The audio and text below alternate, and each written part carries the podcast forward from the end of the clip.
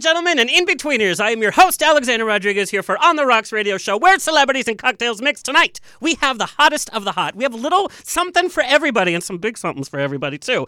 With writer, producer, director Bradley Bredeweg, The Fosters, Sideshow, American Idiot. Sometimes I'm called the American Idiot, but not as famous. Uh, and making his highly anticipated return to On the Rocks, we have actor, boxer, and musician, the 6'5 Aleks Paunovic from Sci Fi's Van Helsing, War for Planet of the Apes, iZombie, The 100, the list goes on and on and on. We have Stargate Origins villain, Alem Orient, Orian. Orian, yes. Oh God, all these names. um, and he's running a little bit late, so but he will be here. We have the vixen of TV, Pilar Holland from 911, Grey's Anatomy, uh, NCIS, which we're going to watch a little clip, and my guest co-host, my evil twin sister, Michael Vega. So raise a glass and let the drinks begin.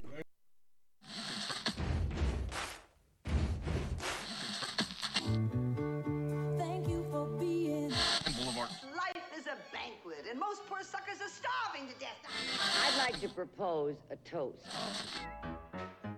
This is On the Rocks with Alexander, coming at you from Sunset Gower Studios in the heart of Hollywood, where I drink with your favorite celebrities and we talk about fashion, entertainment, pop culture, reality TV, and and that's about it. So pop a cork, pour a glass, lean back, and enjoy On the Rocks every Tuesday at 7 p.m. on Universal Broadcasting Network. Fasten your seatbelts. It's going to be a bumpy night. Oh my lord, it's gonna be a bu- bumpy night. Buns and bows and pantyhose. We have a packed house tonight. All right, I have a little, I have a little saying I'm gonna share with you all. Uh, I've seen some very interesting outfits lately. Be very careful because the outfit you put on in the morning, if you die, that becomes your ghost outfit for all of eternity. Okay. so, like on those ghost hunter shows, and I see I see a ghost, you're gonna be wearing like uh, Crocs. I don't think so. I've never thought of that before. No, but literally. Oh, thank you, Kurt. Thank you. Oh, He's wow. excited. We have more straight people here. He's like, yes, my people, me gente. A very good reason to stop wearing Uggs altogether. Thank you, thank you. Or rompers, male rompers. People are still doing it. In lace. Yeah, Have of you course. seen those? eh, eh, eh, lace? Lace. Oh, I don't hang out with your crowd.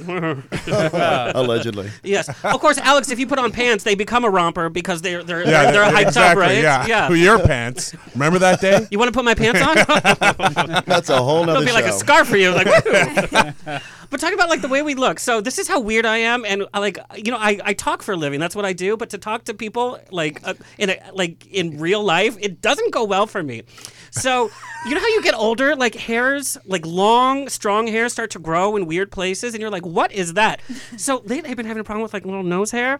And so I clipped and I trimmed, and my friend was like, "Oh, you have nose hair," and I was like, "No," because I forgot to shave like right here, so it looked like I had a shadow of nose hair, and I had a day full of meetings, and so everybody uh, like, you know how you are so subconscious about like a blemish or something, you think everybody is just looking at it, and they they, they could care less, right? And so every meeting with new people, development meetings, and I'm like, "Oh, I didn't shave, so it looks like I have nose hair."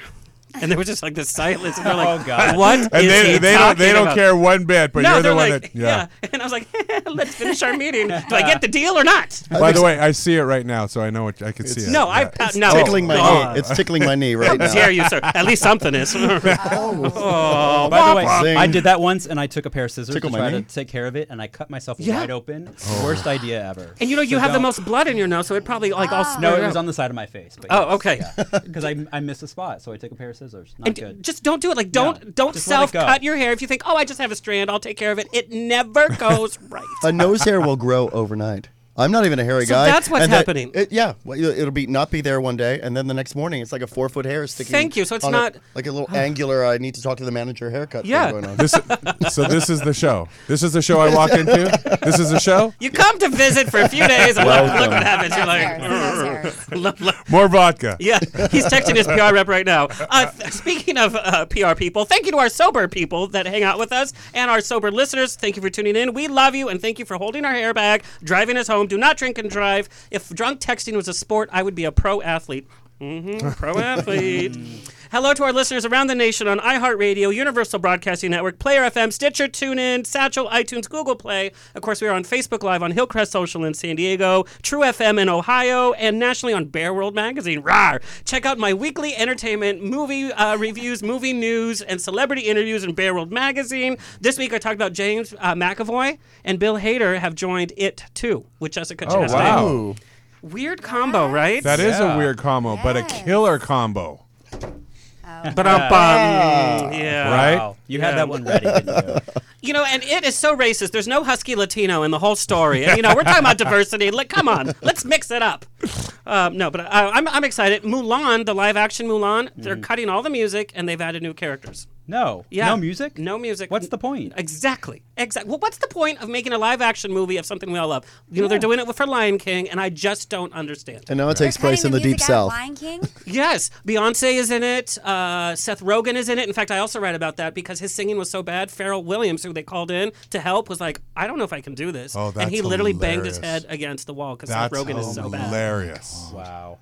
And the why mu- would he take the music is gig? still in Lion King, right? Yeah, it's yeah, the yeah. whole musical. Uh, Okay. James Earl Jones is the only one that's coming back from the original cast, but they're Right. all James the Earl same- Jones is coming back. Yeah, what's he doing? He's sitting home doing voiceovers. That was the worst James Earl Jones I've ever heard. By the way, I don't even know how Italian. he sounds. Nowhere near. He's a Jewish mother. Look, I am your mother. No, literally, James Earl Jones has the like. He doesn't have to do anything at this No. point. He could pick up the phone and like leave voicemail messages for like a paid. million dollars. Exactly. Oh God, he should do the new like answering service at the White House. You know, like this is CNN. Was that better? No, Yeah. a little better. Oh, Yeah, okay. that was good. Okay. That was good. All right, all right. On the Rocks announcement, we will soon be coming to Spotify. I know you need us on another syndicate. Like you need uh, another. You're all over hair the on your nose. place. Well, and then we're coming to Alexa, so you're gonna be able to be Alexa, play on the Rocks. I want to drink, and then I'm gonna be in your living room. Hmm? That's Amazing. scary.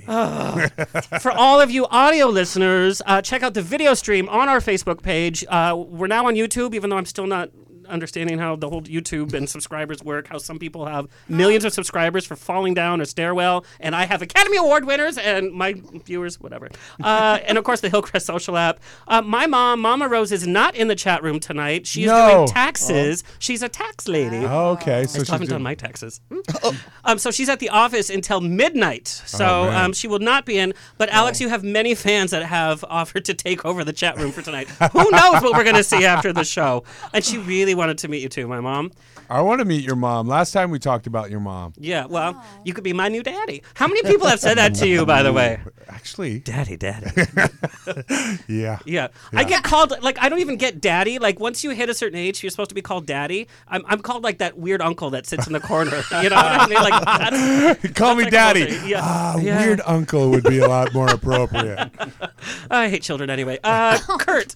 Hello, Kurt. Do you have a pun for us today? I, I do. Oh God, you're so punny. You have a lapel? Yeah, this You is the only thing I does can find.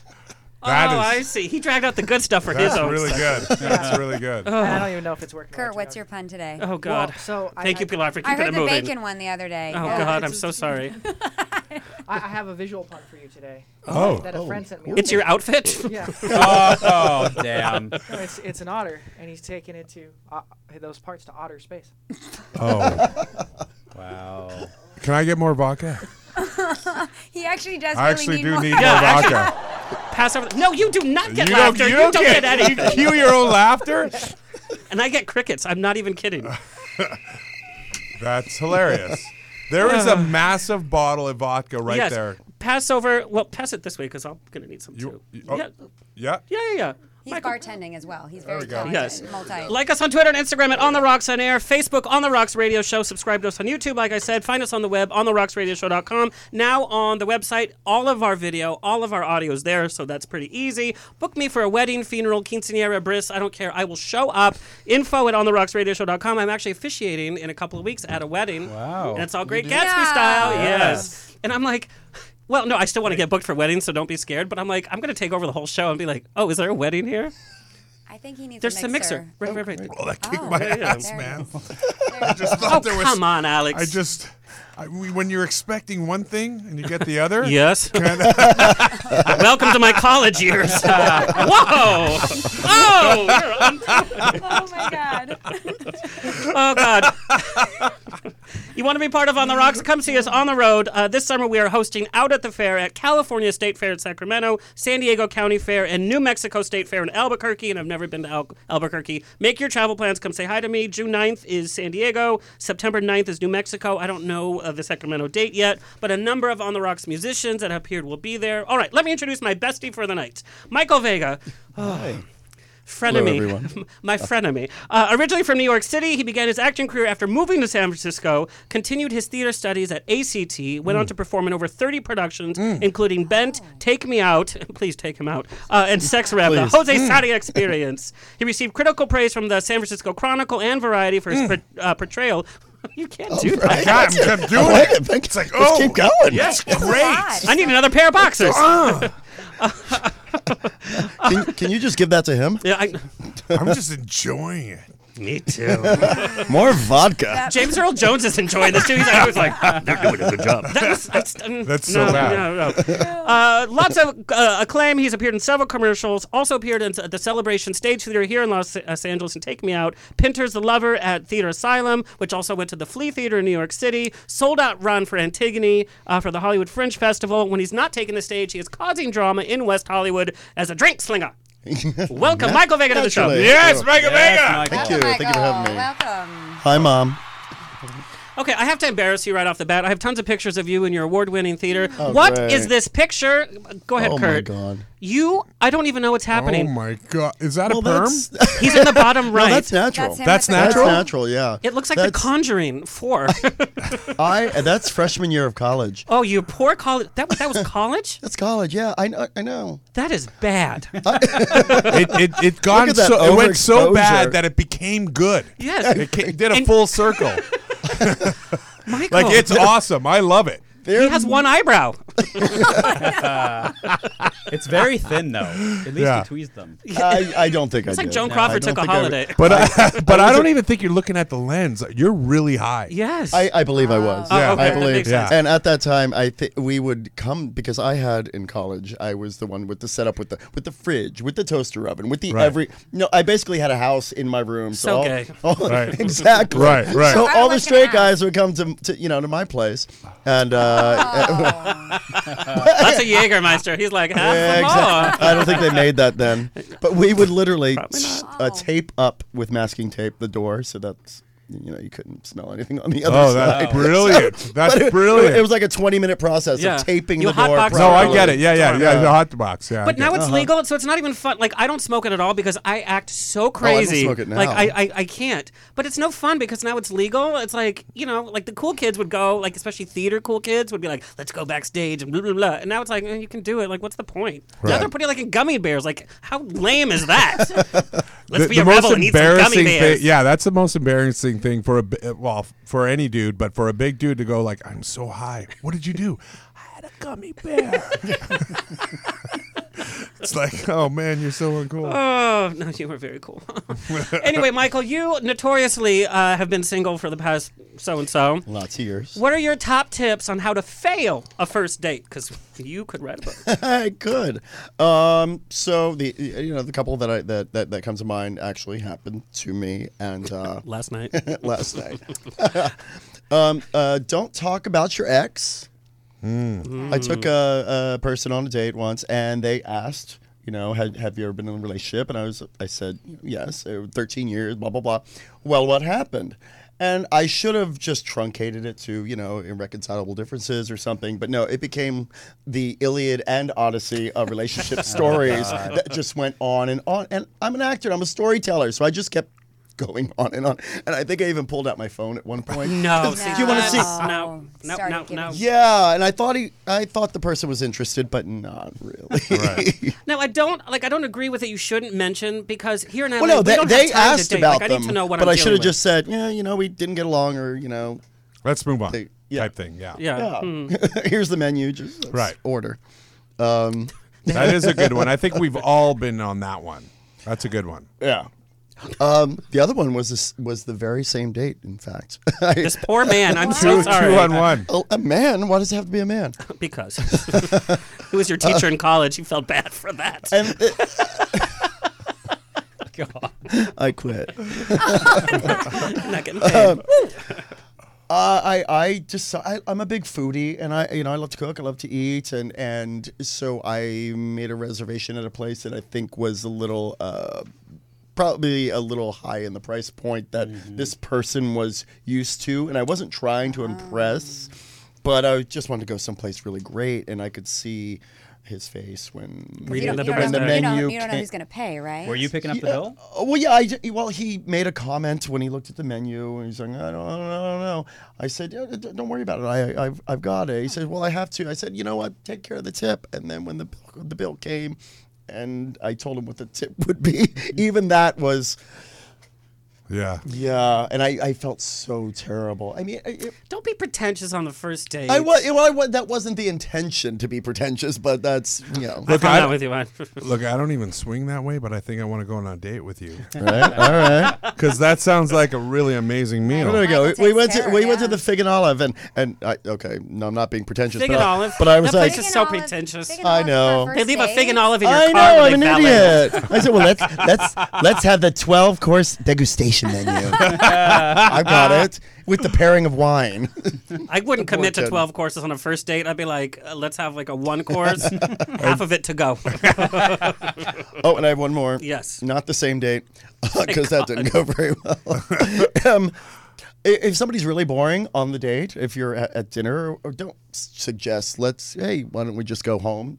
You know what I'm saying? Because if they're boring over a dinner table, they're probably going to be boring at home. Not necessarily. Yeah. It ain't necessarily Okay, necessarily well, that's, so. that, that Now I want to hear your tell, story. tell. well, that you was my experience. The most boring people have been the best in bed because they keep it all in, and it's their time to. Bradley knows what I I'm know, talking I about. know exactly He's giving me talking that about. that winning look. Bradley's, Um, Bradley's been very quiet. Have you? um, You should see. Well, you know, I'm I'm I'm the non-actor here. Like I he's said the writer earlier. taking it all in. I do. We'll see it on the page Yes, later. the Foster spin-off spin-off Yeah. is going to be the quiet one. yeah. No, but you have to I have watch it all out copyrighted for the right here. quiet ones. You really do I'm saying. because I they think get Bradley- unleashed. Mormons are the best, by the way. Mormons are the best. Girl, guy, doesn't matter. Mormons are the best, I and they dress well. So there you go. with or without the second skin. That goes away real fast, just so everybody knows. it's like a bib at Red Lobster. You're only gonna wear it for a minute, then it gets in the way. So we're calling it bib. the The religious bib. The red lobster bib. It's gonna be my safe word now. Yes, Bib. bib. Bib.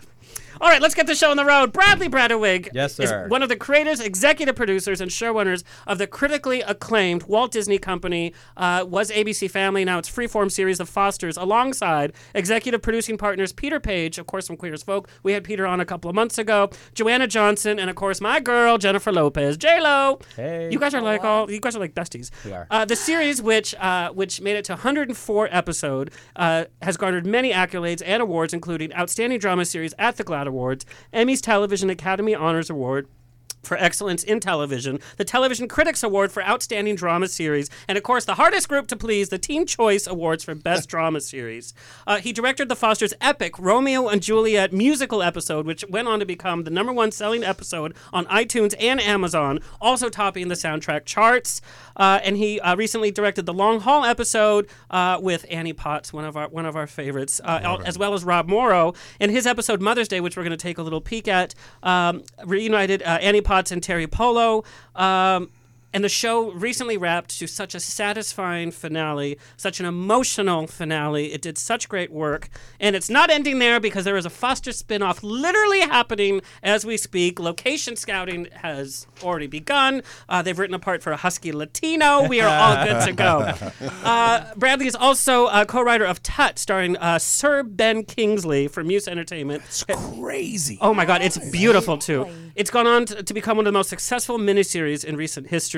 Um, he's also working on a new project uh, for DreamWorks called Four Eyes, uh, which will be released in the coming year. And in the theater world, you guys, uh, he was. Uh, responsible for the revival of Sideshow on Broadway, directed by, of course, Academy Award winner Bill Condon. Also produced uh, Green Day's American Idiot in the London's West End, and he's one of the investors for one of the best musicals to come out of Broadway, and of course, that's Dear Evan Hansen this summer his new musical headless i was like oh oh oh but it's it's it's it's a rock opera about the legend of sleepy hollow Sorry to disappoint. yes i was like Yeah. That was it's, the nice it's beat. Michael Vegas last year, Headless. Um, but it's going to be at the Wallis Annenberg in Beverly Hills, which, if you have not been to that theater, it is the best for sound, lighting, and it's the start of so many great things. Uh, so I'm so, so excited uh, to see that. Also, uh, Romeo and Juliet, Love is a Battlefield, which had a, a life at Rockwell Table and Stage, which I love very much with producing partners Pat Benatar and Neil Giraldo. Uh, will have its world premiere in 2019. That's crazy. I just want to shadow him for a day and like download his phone book like when he's not I looking. know. Come You hang, come hang for a day. Come You on should scout. really learn to Come on a apply yourself. Yeah, yeah. We don't.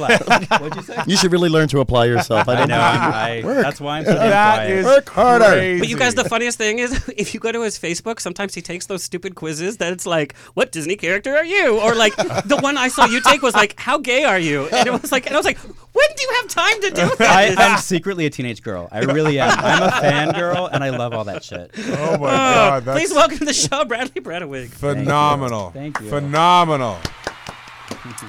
Also joining us, as a surprise, by the way, found out yesterday he was coming back, Aleks Paunovic, Uh, and with all the Bravo celebrities I've had, the Academy Award winners, uh, you know, the soap opera stars that have really cult fans, your fans have been the most responsive. Uh, last week, I mean, every every week I'll get a tweet or two about the episode you were on in September, and last week was no was no exception. So I emailed you PR rep. I'm like, when he's back in time, like he has to come come back. And and here you are, um, your fangirls and some boys from around the world, by the way, uh, unbelievable, unbelievable.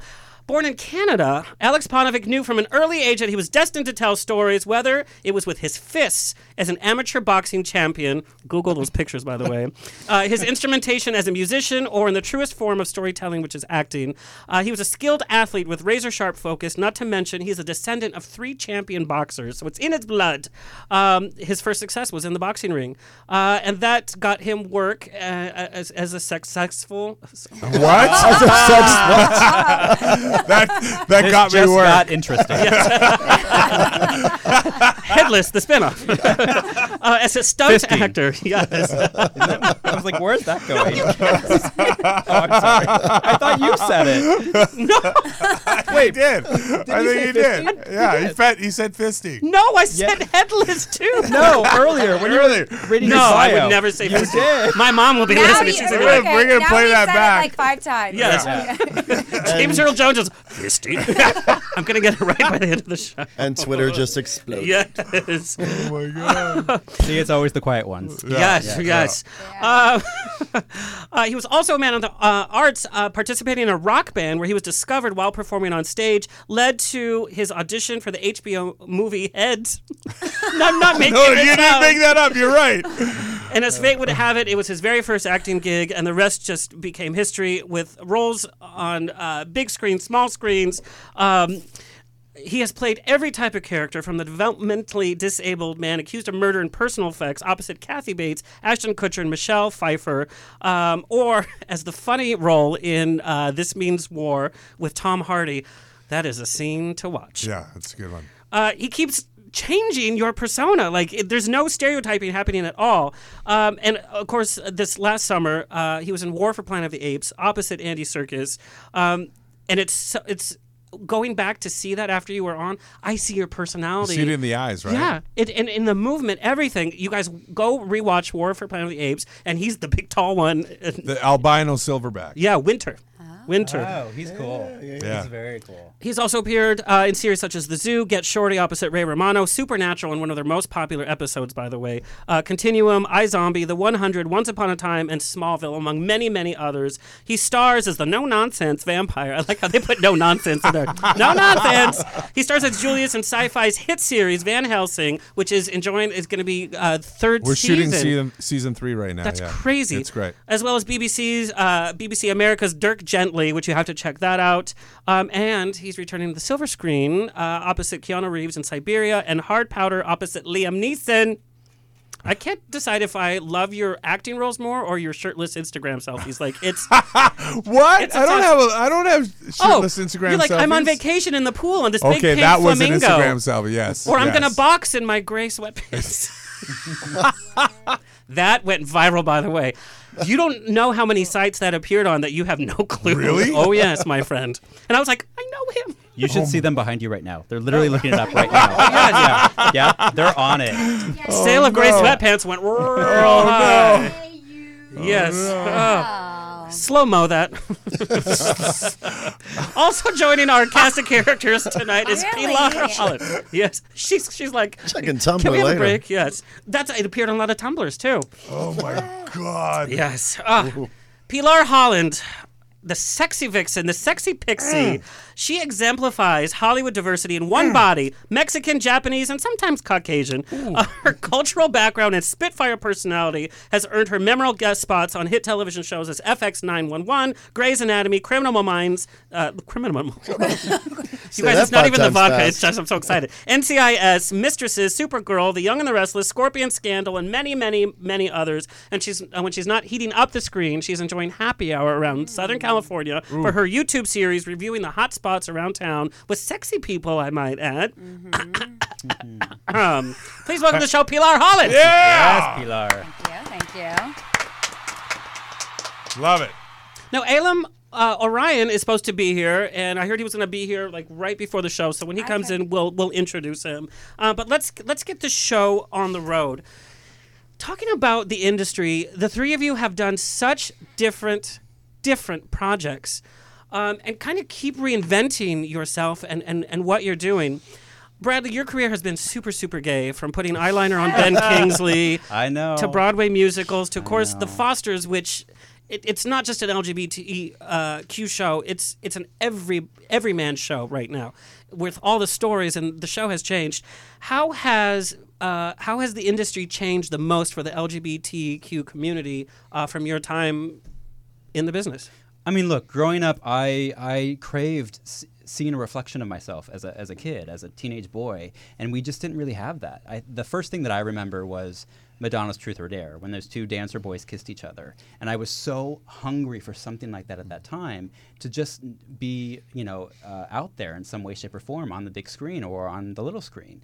And now I feel like we have such an opportunity to tell the stories and such a wide opportunity to get those characters and those stories out there. So I think, thank God for that, you know, because it certainly wasn't around when I was a kid. Now you work for some major studios. Um, is there any limitation that's put on you in terms of the stories that you want to tell and what you've done with the Fosters? The Fosters, like I said, has been unbelievable in the subject matter. It was like, let's push the line a little bit more, let's push the line a little bit more. But you're really telling what the headlines are talking about now. So it's nothing that's crazy and it's family programming. Yeah.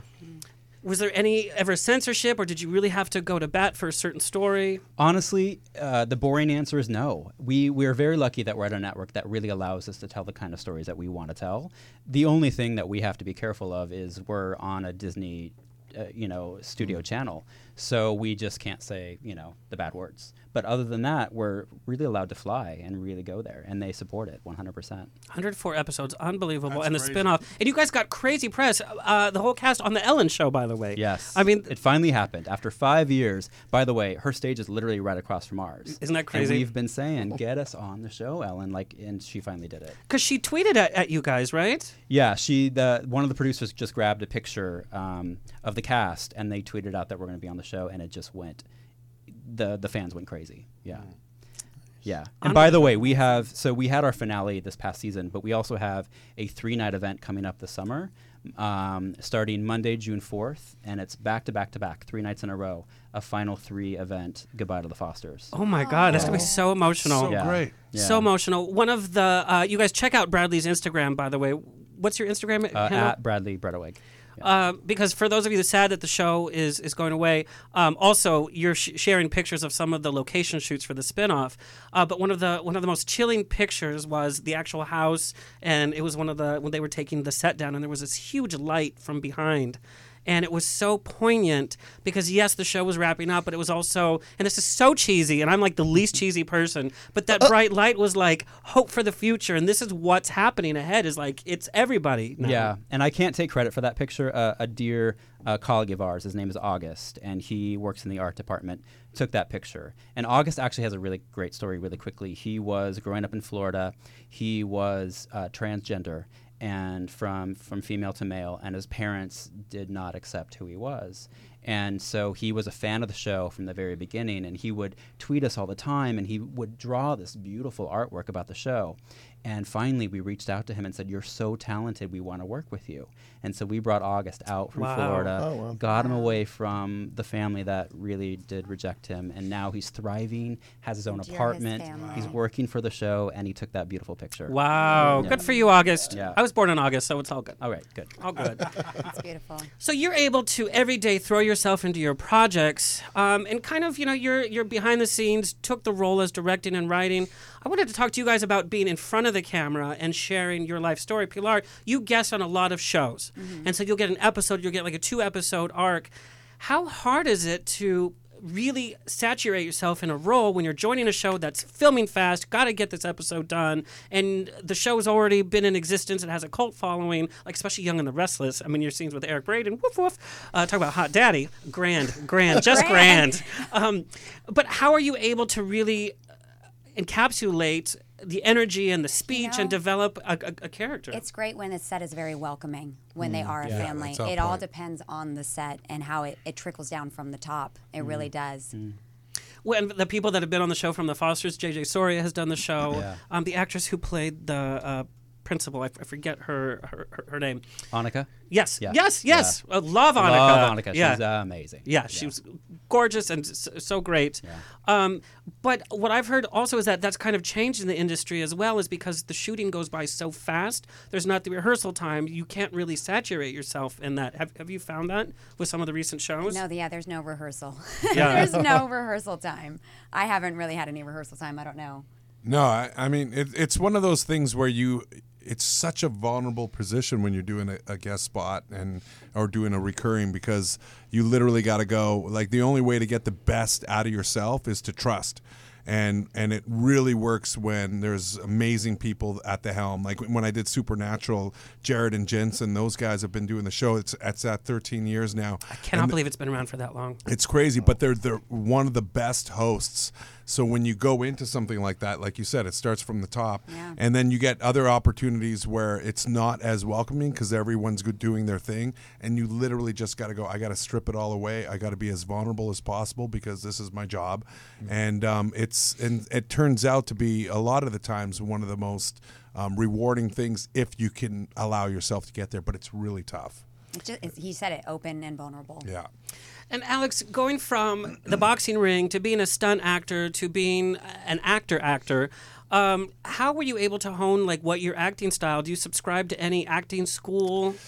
I don't I don't know, man. I, for me, when I when I was boxing, there was you get really nervous because somebody's gonna punch you in the face, and and How can they reach that high? yeah, th- it still happens. so you so there's all this things that you prep, and then you there's all this anxiety right beforehand.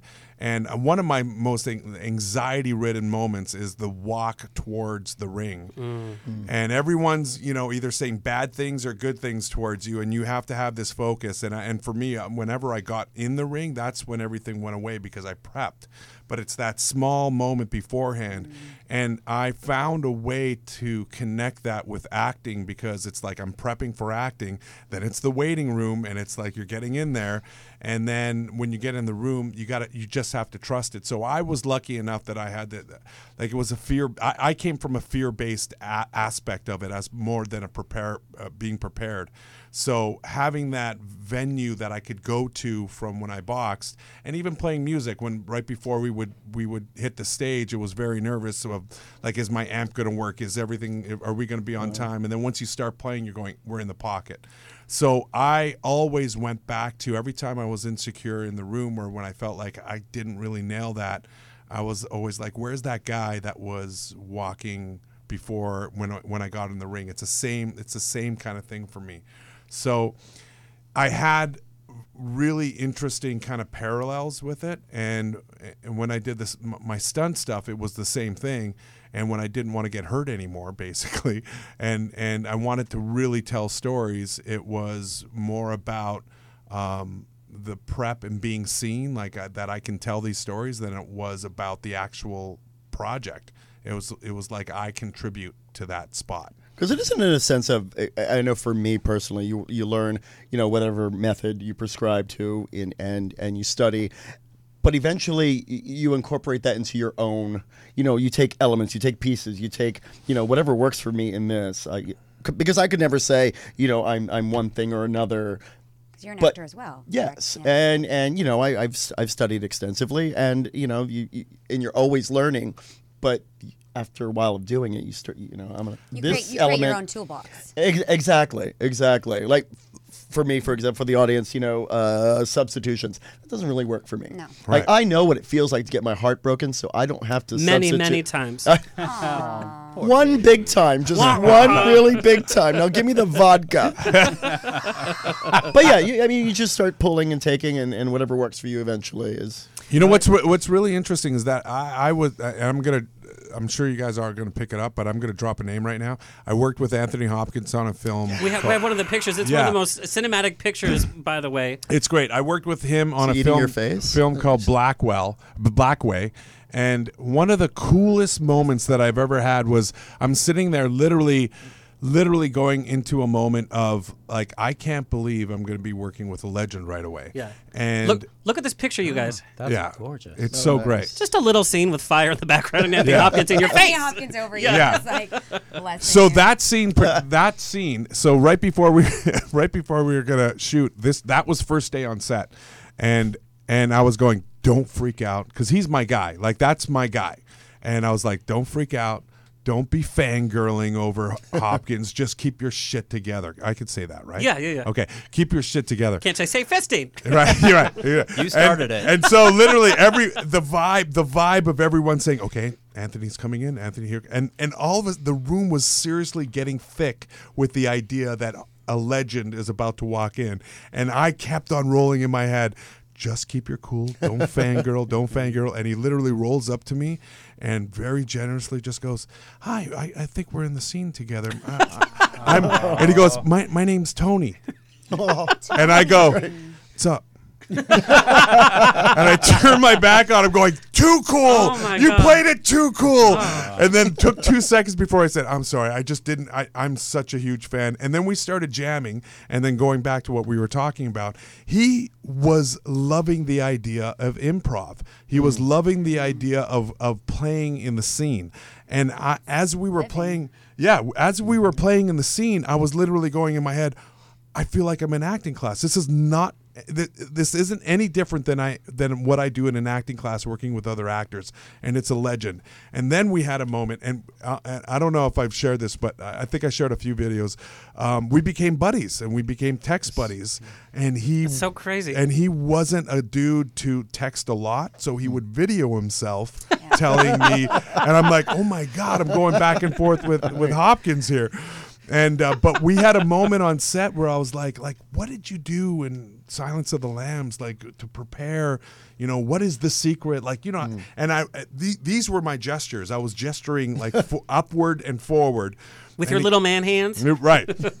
and he and it was so great because he said he goes, "That's the limitation." I go, "What's the limitation?" He goes, "You're putting me up there as opposed to putting me here, and when you've put me up there, you're never going to reach it."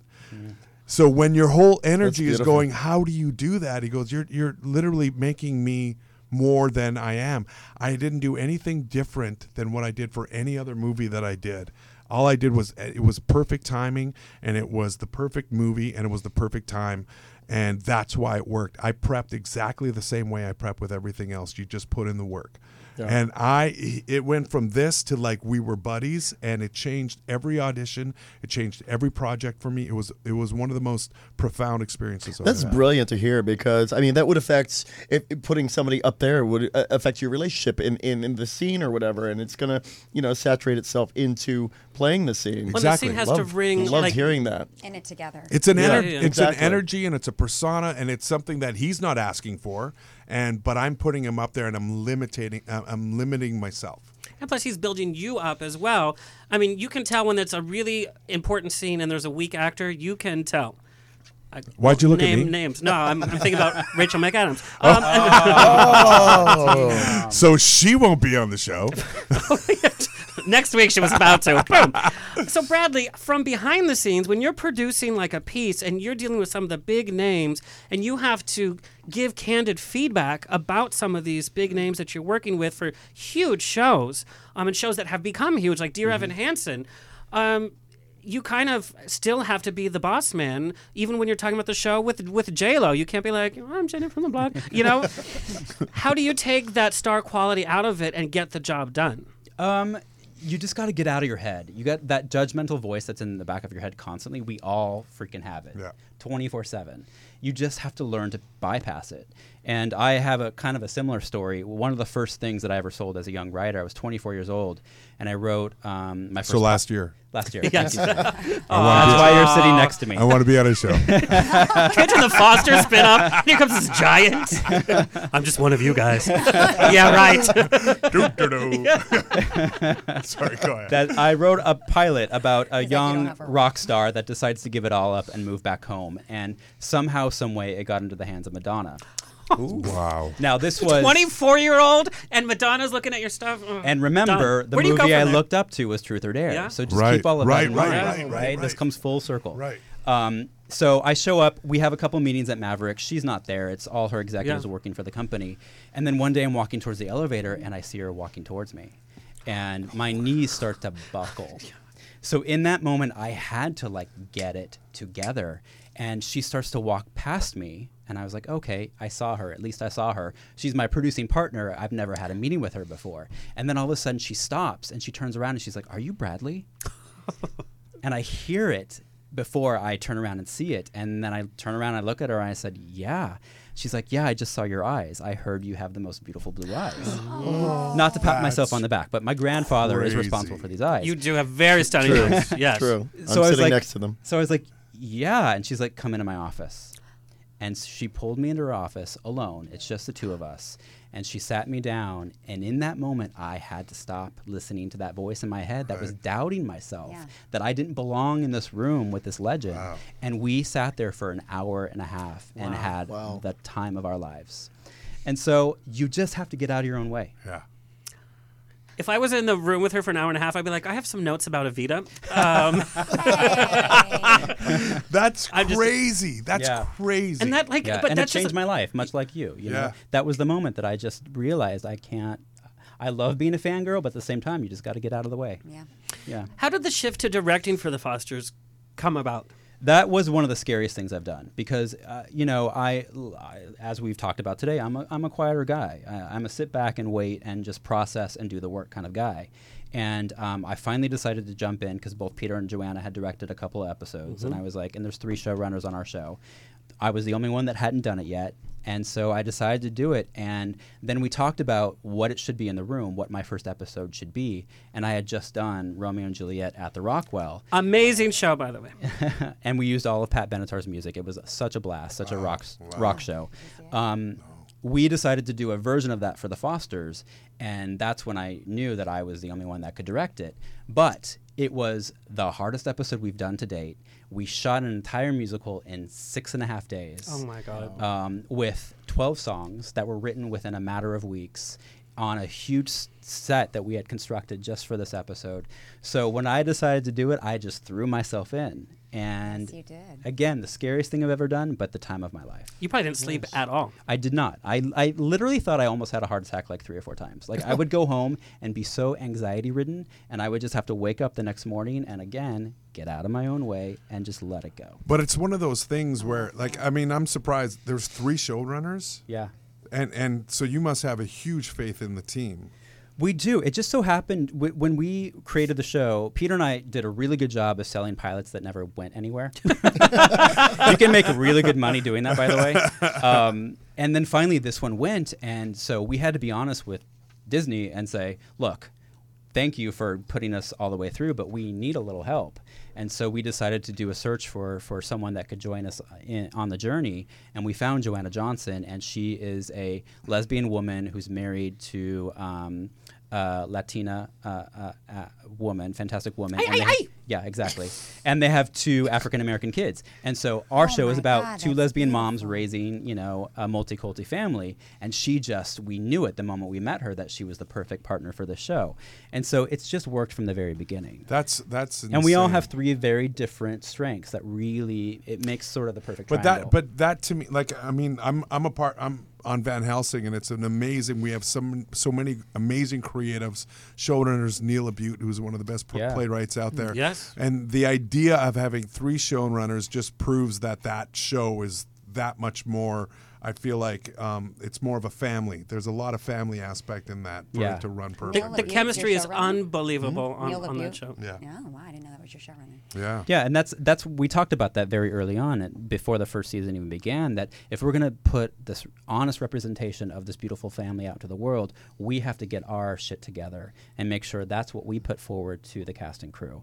And so, kind of what to you were speaking about, like we just make sure that there's we have a no bullshit, no Right. asshole policy on our show. Has to be done. And the moment that it happens, we we nip it in the bud, which is why we lost an actor sort of halfway through our process. Oh. Go back, and look up IMDb, and figure out who that is. Oh, I That's I- all I I'll, I'll say wanna about it. But that's, that's But yeah, like, but no, that makes a lot of sense because Neil LaBute, like, who, who I've respected for for like I've taken his his I've taken acting courses where you do a scene study and, and Neil LaBute's on Mm-hmm. it, and him being the showrunner and him being one of the most um, amazing dudes. But I will say, and I'm I'm sure whoever's listening know.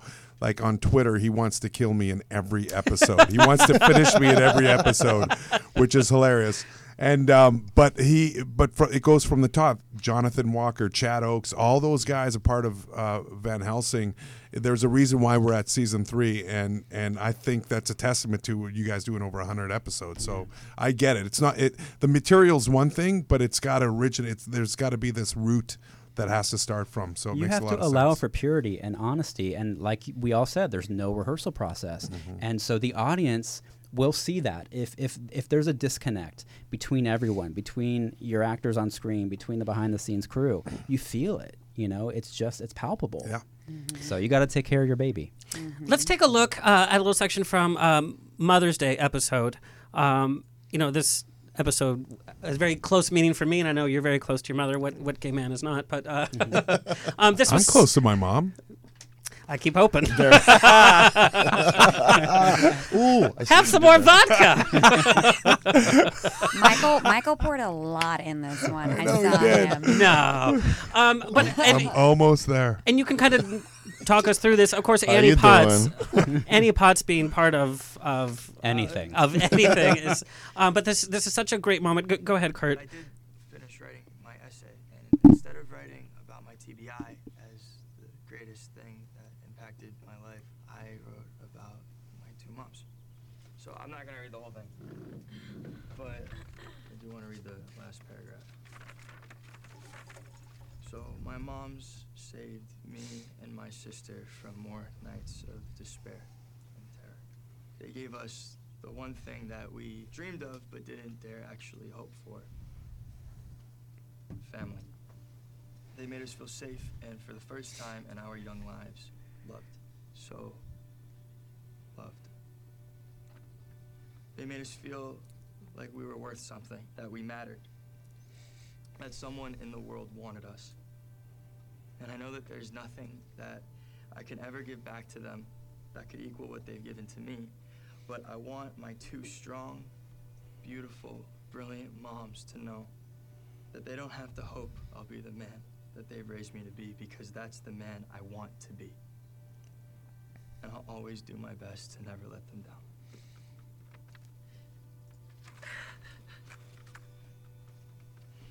you know, if you have never seen the show, even watching this, it tells you kidding what the show is is about and what you guys have been able to do in mainstream TV to a family-friendly audience um, is is unbelievable. It makes us realize the LGBT community is more than than drag queens. As much as we love our drag queens and have naked go-go boys, it's it's about how we live our lives as daily people. Um, and and who we who we come across, such a beautiful, That's a beautiful, beautiful scene. If Yeah. I was wearing mascara right now. Oh please, you are. Trying, I'm- That's a Raccoon. is- who, who was that actor that, that gave that speech? Was he in Breaking Bad? no no he's not Oh. his name He is looked Noah like the guy- Centineo he's Okay, he's, he's incredible. fantastic, yeah. yeah He's he's fantastic. really, really talented Um, so I mean, just so excited to to see where the spinoff is. So Pilar, I wanted to talk about a different type of approach to a scene. Your scene in Grey's Anatomy, the whole surgical scene. I've always wanted to know, like on Code Black my and, and all these kind of shows, the camera is buzzing all around. The lines are spit out, and it's not just like "pass me the salt." It's "pass me the blah blah blah blah blah blah." It's like it's a whole different language. And then on top of that, you have twenty people like on a surgery table and you're dealing with like animal parts and, and Oh, blood yeah, packs and all this kind of stuff. I was suturing meat and like pulling. I don't Wow. even know what I was pulling out, but there was an actual uh, surgeon that was there to tell me how to actually hold everything and what I was doing, and a, a, a professional nurse who was my assistant in the scene. I guess they're hired for every surgical Yeah, yeah, scene. yeah, yeah. And yeah, and they just corrected me, and it was fun.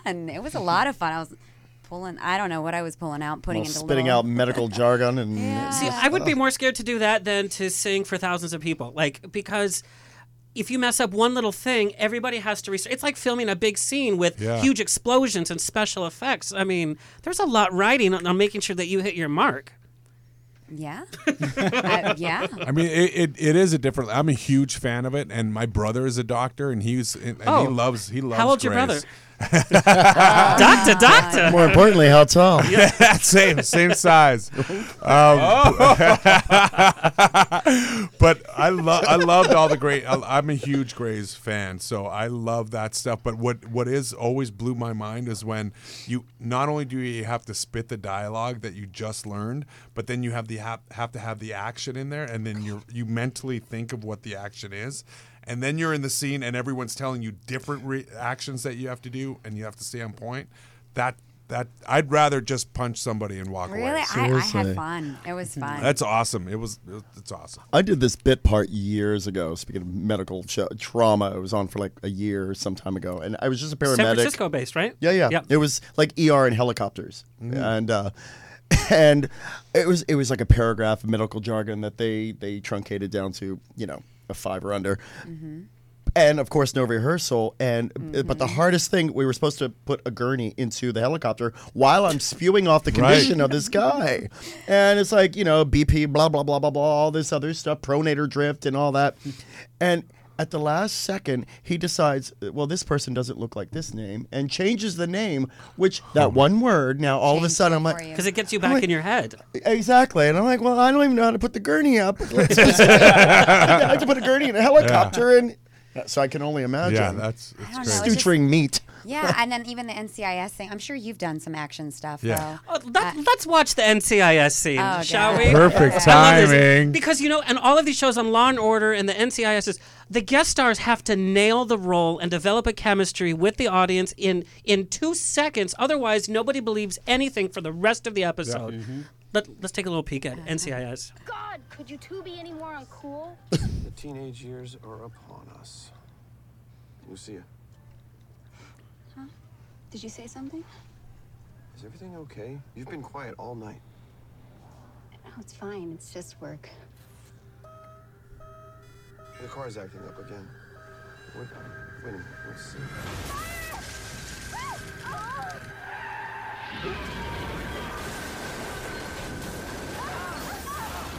Amanda,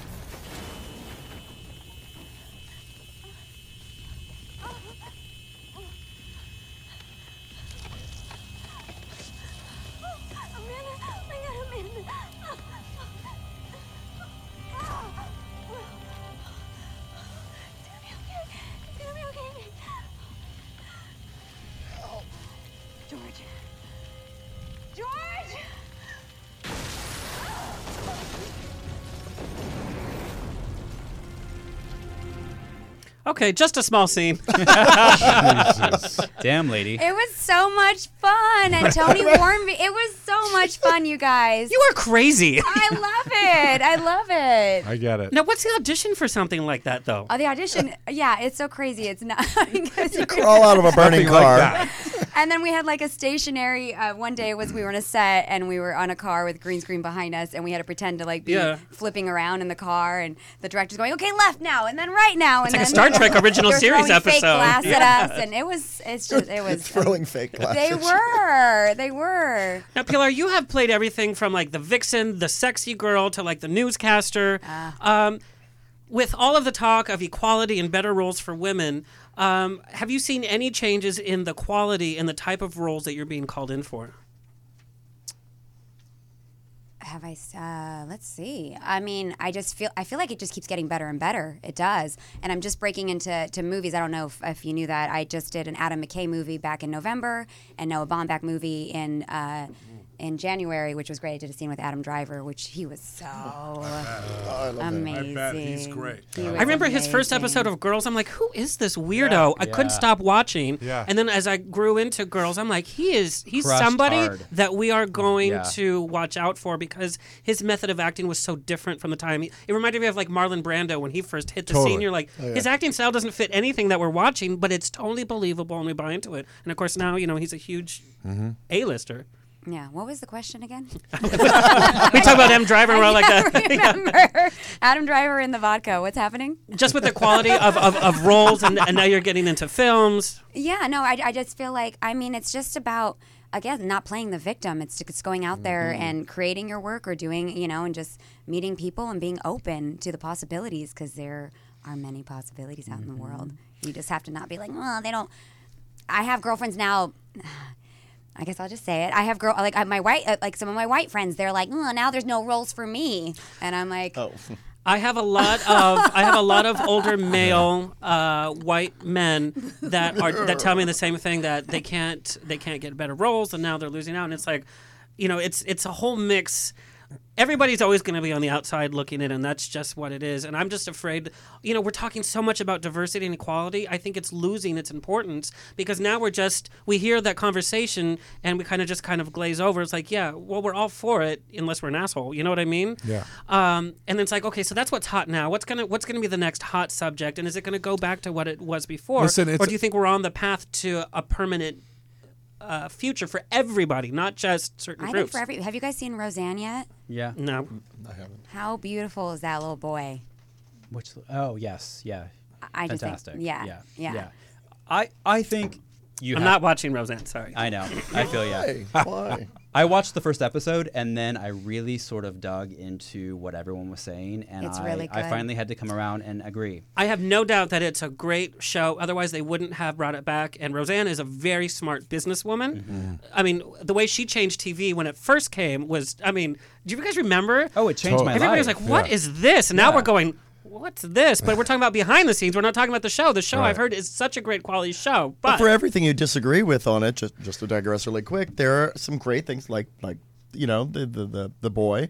I mean, there's some great y- you know things that are being on, yeah. t- to a mass audience too. So you know, I But think when she when she went after the Parkland students, when she w- w- those pictures of her dressed as Hitler resurfaced, where she's putting you know Oh. burnt cookies into the oven, like that's where I have to draw the Well, line. absolutely. You know what I Oh, I mean? don't think I've- yeah, It, those pictures were taken for a Jewish satire magazine, But- and anything out of context, I would sound pretty bad if somebody took portions of my conversations. even in context sometimes. But it's her energy, and I totally agree. And we're totally getting off point, but I totally agree. There's a huge American culture that's now talking about certain phrases and talking about certain situations that never would have. But the interesting things, the Fosters did that, Yeah. and the Fosters didn't have to be outlandish behind the scenes. But it's it's such. It's such a give and take, is well, but we still have to stand by our morals. Coachella has been a huge thing because the owner of Coachella has given to anti-LGBT and uh, and anti-abortion groups vehemently. Like he contributes a lot to these groups. Yet every gay boy that It's we the know was event you've spending, ever seen. Right. yeah, Yeah. and was Well, spending their life savings to go to this Beyonce festival. being the, the first black woman to ever headline the show. I mean, so there's it's this weird sort of catch twenty two. You can hate it, but they, oh, there's something to love about it, and it's. I mean, I, I think I think I think one of the sources, I think the big source is we want to tell stories, and I'm going back to the original No, question, yeah. and we Yeah. want to tell stories, and and I think the idea of, um, you know, when you say your white friends are sitting there going like. Uh, They're gonna be like, "Are you talking about me on No. this radio?" no, but I, I, I, what I really fell in love with, and one of one one of my good friends who I did a film with, who Academy Award nominee Virginia Virginia Madsen said, Love her. She she's amazing, and she gave me one of the, the best pieces of advice. She says, just fall in love with the hustle. Yes. That's it. Once you fall in love with the hustle, everything opens up. So you may not get these roles, but it's the hustle as opposed to sitting there going, you've done a few projects and you you're entitled to this, you're entitled to that. Get away from that. Just fall in love with the hustle because that is the job more than anything else. So once you do that, then you can go and and and get the projects that you really want to get because you want to hustle for it. You want to get it. If you don't get it, you're going to fall in love with something else. And that to me was something that really changed my my focus on of go as opposed to, uh, you know, uh, uh, once I've done this gig for for so long, I've gotten to this point. I should be sitting back and expecting projects to come for me. But if I if I have this schoolboy vigor of going, I love doing this. I love going after a role and getting the role. That to me changes everything. Then you can tell the stories. And, and- and Virginia Madsen, she was responsible for that whole uh, actresses over 50 movement. Yes. And that was Ah. before all of this talk of equality, and she you was read spearheading that. Sharon Stone, how she turned herself uh, for the movie that just came out. It was she was supposed to be the mom. Yes, and- yes, yes, And Sharon Stone, she is another This behind is- the scenes. She I- is a this worker. is the Sher- Sharon Stone inspired cut. Yes. Oh, I love it. Yeah. It's great. Wow. And her skin is flawless, by the way. Yeah. Sharon's. oof.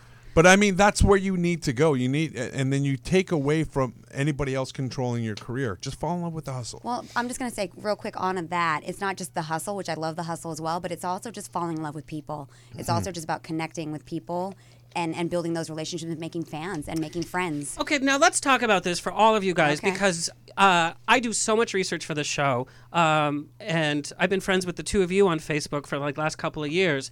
The way you guys interact with fans, uh, it's very uh, impressive, but it's also very different. So, like Pilar, you do your YouTube series and you talk about like, oh, I'm going to therapy, and you're talking about, you know, you're just really open. Like, here's me without makeup. And Alex, we know your fans. In fact, uh, Aleks Paunovic fans, we are answering your questions. Do not, do not think we're not answering your questions because we got a lot of questions. So we will be answering your questions. Your fans are very, very emphatic. They're awesome. And at the conventions and and all that, and then Bradley, you know, you share who you're dating. You share like your your silly Facebook uh, quizzes that you do. Where do you guys draw the line in showing too much of your personal life, and could it get a little uh, a little too much if we know too much about uh, behind the, the scenes? You know. You know, uh, for me personally, I have a few friends that are are quite um, quite famous, and they they they ask me Like this- Tony? yeah, but they they've they've asked me the same questions, like in friends that I've grown grown up with, who who, who I feel like um, uh, you know they've been a part of shows that have a really huge following. And I and they've asked me the same thing, and I go, ah, "This is my job. I put it out there." And and there has been times where I was I was like, um, "I'm not willing to share that," and they've respected it because I've been open. Yeah, So open. I'm I'm comfortable being open. Um, other people, um, I, I know I, I have a few friends and, and and they have all the right to it, and I respect it. But this is what I walked into, and I really enjoy my job. Mm-hmm. You So, inspire people. Yeah, and I'm I'm really I'm really that's exactly it. And literally, like I remember a conversation on Twitter where a fan said something, and I said something something to the effects of, "Well, let's just have a cuddle puddle, and we'll all we'll all have a good time." It has turned oh, into a movement, and on the rocks is part of the cuddle puddle. It's a, it's a, it's literally I cu- wanna join. It's literally a Twitter account named Cuddle Puddle Nation. I think I'm the only boy. no, I don't think you are. But but the thing is, it, it the, the, these people have come come about and fans that I've interacted with that I've become friends with, and and it's literally this Cuddle Puddle Nation Twitter account that I interact with a lot of the times because I see what I the biggest thing that really um, makes me smile is is the friendships that they've gotten through each other. Yes. And From that is different countries, by the way. different countries Yeah. and they've connected and they've talked and they would FaceTime and that to me blows my mind and and I love all, each and every one of them for it and and especially that you know the small portion that I can contribute that that find each other each other out there and friends um, Lori Colleen all, all all the beautiful women that that are a part of it and and it's uh, I'm thankful very thankful for brings it. people together. Yeah. So they're Yeah. they have people. And Lori, by the way, has become a fan of the show. She stays She's a up. huge fan. She's up right now. England. I just Yes. texted her. Oh yeah, yeah. She's definitely up. And Lori, we're going to be answering your questions as well. Uh, but she started to listen to the show, and she, it's it's uh, she's in England, right? She's in England. So it's like three, four in the morning for her, and she, stays up to She's watch. at five in the morning, but after I was on, she was watching you after. So she she, sends me messages, sweet messages She- all the time. she loves it. In you. fact, she did some fan art. Kurt, did you get the last email?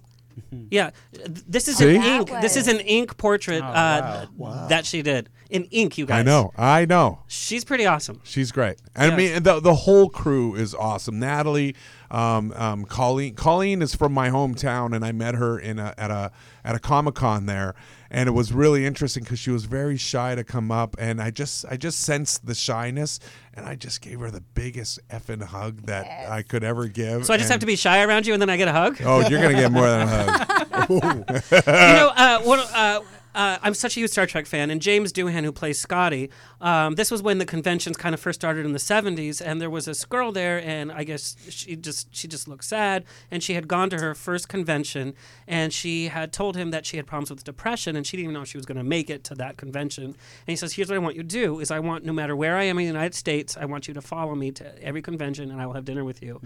And she did, and then she she had something to look forward to and and they talked about her problems and you know and that's a case where it, where it works well sometimes fans can be a little crazy though Yeah.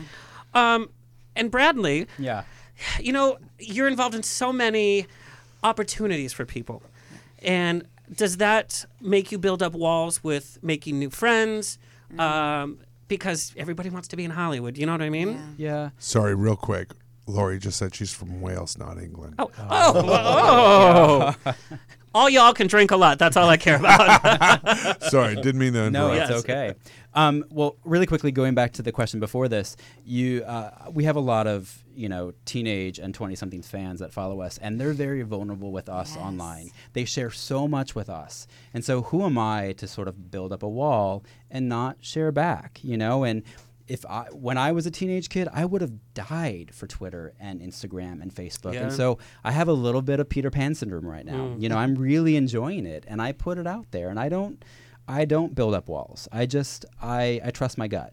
And I think that's what I really do as I maneuver my way through this business in this town is just listen to your gut, listen to your heart and you're going to be okay. Yeah. As love cheesy as that sounds, it's honestly true. No, but it's very true. M- my weakness is uh, cute boys, and unfortunately, it has not gone so well for Wow. me. I have a very cute boyfriend, so I'm good in that. Oh my space. God! Every time you guys post a couple pic, I'm like, isn't that special? no, you guys are very, very handsome, and there's such a great energy uh, as, as well. You just you surround yourself with a lot of good people, and it's it's evident in each project that you touch. Your first time meeting J Lo, Yeah. what was that like? Um, it happened so fast. Uh, she she showed up to just say, "Hey, I want to do this project with you guys. Um, let's dive in." And then we just set a bunch of meetings, and we went out there and we sold the show together. And then she, you know, was very involved in that first season, and so she just became a partner, and we just started the work right away. One of the fan questions I got from you is how did you uh, come in contact with Peter? Of course, Peter Paige. Um, and you guys seem to work really, really well together from your interviews on the red carpets to the projects that you put out. You seem to have a very uh, deep respect and know what the other does in terms of creating uh, projects. How did that come about? he he was on Queer as Folk at the time. They were, I think, towards the end of their last season, and he had just directed a movie at the time called Say Uncle. Yes. And they were looking for finishing funds. And at the time, I was working in development for a company that had film financing, and we were introduced through a mutual friend. Um, and I fell in love with his film and who he was as an actor, as a person, the kinds of stories he wanted to put out into the world. Um, uh, and then at the end of the day, my company wanted to fund it, decided not to. And that had happened so many times at this company that I was working for. We would get to sort of the final step of like pulling the trigger, and they would always pull out. Mm. Um, Hey, easy. Which is never fun. Easy. never Um, fun. And so finally, I had to be honest with myself. Sometimes necessary. Better Yeah. late than pregnant. Yeah. Bradley again. Brad, I'm shocked. Silence. See, it's Family always friendly, the quiet yes. one. See, That's we're true. We're Your nasty. boyfriend is like, Yeah. mm, Oh, yes. yeah. Long story short, I finally went to the head of the company and said, I can't do this anymore. I, I want to do something that, you know, I want to get s- stuff done. And so I quit. Um, Wow. And on that day that I quit, it was a couple months later. The first person I thought of was Peter Paige. He just popped Wow, into my yeah. head, and I called him and I said, "I just quit my job. Have no idea what I'm doing for the rest of my life, but do you want to have coffee?" and so we went and had coffee. And we talked about the kinds of stories we want to tell in this world and the kinds of things we want to put out into the world. And by the end of that coffee hangout, we decided to just start writing together. Wow. And the next day we met, we sat on a couch and we just started riffing. And it's been 12 years. Wow. Um, and it really is like a marriage. And I think that's why you sort of feel what you feel Yep. between the two of us is we, we do have to check in with each other and we do have to just really take care of each other through all of the chaos that this town kind of throws at you. Yeah. you know, as actors and people in the industry, when we're getting paid for a certain job, it's like, okay, well, that's that's a sure thing. As much as anything in this industry can be sure, it's so hard to make the decision to change projects or to move on from something or to say no to, to something. What are some of the contributing factors when you guys know this is probably or maybe it's not the right project for me and I'm going to have to m- move on? Well, I've just had to say no as a woman to a few things because it's uh, unnecessary nudity and something that's just Mm-hmm. exploitive and you know things like that. And I'll be like, I do have to say, nudity has gotten very equal opportunity, especially on HBO and Showtime. Yes. Yes. But would you do it if it's important to the if it's story? important to li- the yeah. story, Okay. absolutely, absolutely. But one time I auditioned for a horror movie where it was like tentacles coming out of my boobs and whatever. you know, I, I was like, no, I'm good, thank you. I don't. I need- I auditioned don't- for the same thing. He got it. Yeah, I got it. No, I to- I totally agree. There's a, there's a lot of stuff that you know that I'll walk away from. And you, and you know, early in your career, you want to tell stories and you want to get the jobs and you want to move to a point where you know you can have the opportunity to say no. And and there's stuff that I've said no to that I like you said like you know for you it's the nudity for me it's you know because I'm six foot five and and I've always wanted to tell stories on an emotional end of the spectrum and I knew that my my quote unquote hit was I'm big and so there's a lot of physicality involved and I'm I've been physical in my life um, with with boxing and, and stuff that I've done in stunts. Um, and then there's times where you want to tell the story, like I, the the film that I did with Ashton Kutcher and Michelle Pfeiffer. You got to like, gain a bunch of weight. yeah, I put on 60 pounds. And it wasn't muscle, by the way. I put on 60 pounds, didn't put didn't didn't do one push up, and I've never felt more terrible in my life except when I was on set. And that was exactly the perfect character that I wanted to play. I didn't want to look powerful at all. And um and it, it it's stuff like that that catapults me to the next level of how I want to do my work.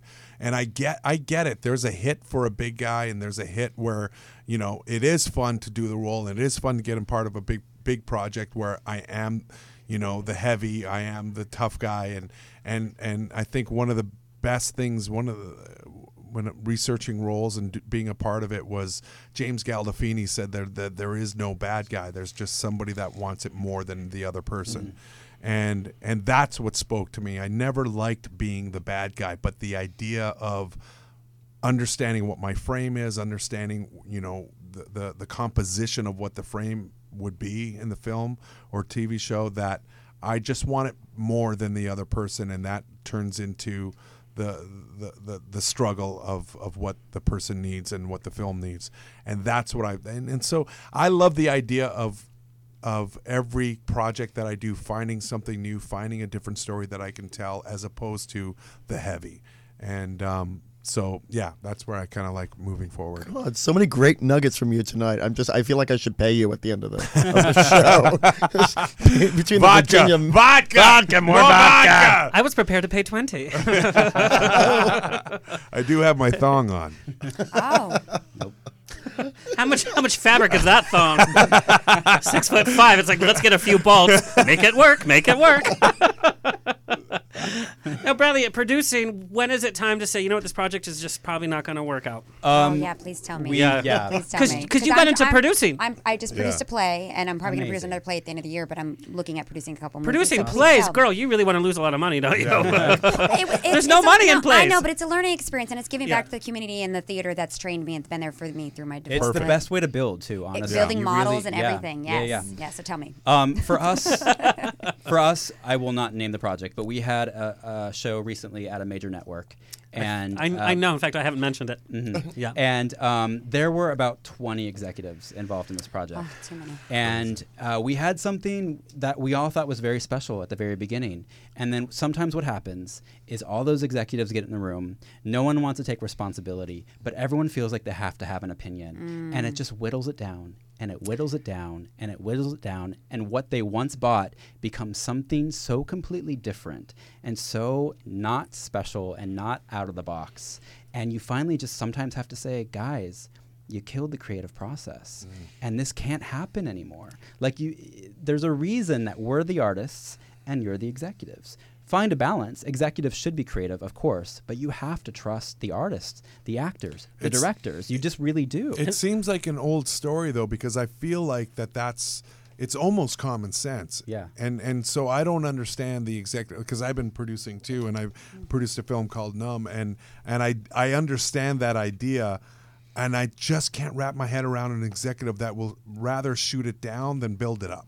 Agreed agreed and that's but why they're a money person. That just it's like dealing with a banker that or a lawyer. any kind of art. I mean, even you know, f- what, even as down to you know fine art. You know, Right. you know, the, the people with the money and what they want to carry, and you know, just to mi- I don't want to say diminishes, but, you but know, it's just it- hard but to it wrap your head. It's just hard to wrap your head around when the people that brought the project and you liked it, and I, I that that's the stuff that I can't really connect to yet. Yeah. Um, of how an executive can rather would rather tear it down than build it up. Well, we're in a business that, that is now run by huge conglomerates. Right. And sometimes That's- the things that are really out of the box scare the living shit out of But nowadays, those things are making money.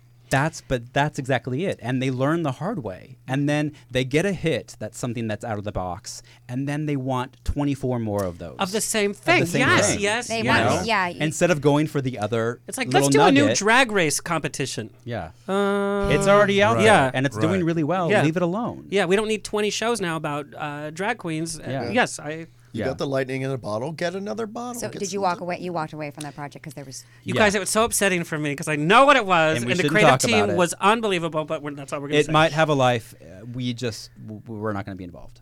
Yeah. Oh. Wow. Yeah. All right, Alex. Let's talk about third season of Van Helsing. Yeah. Sitting with a character, Julian. Yeah. The character has changed Julius. so much. Julia, sorry. Julian was actually a character in iZombie that I played. Yeah, okay. Yes. Yes. I- Yeah, That- that- and. I like to That's meant. eat That's at Orange. Julius, which is a shout back to the 90s. But Got yes, um, your character has changed so much. The show has changed so much. And I think, talking about producers listening, I think the producers, uh, they listen to what the fans have to say. And the, the show has evolved with the fans' Mm-hmm. um, interaction. And it, uh, the show is so popular. I want to do a flashback to one of your um, earlier scenes. Um, uh, here we go. Here's if you want to be scared of Alex. Oh God.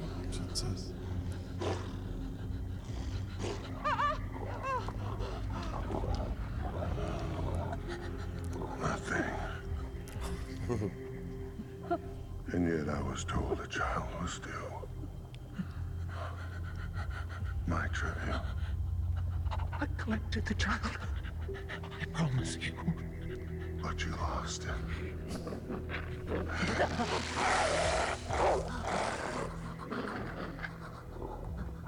I was looking forward to that delicacy.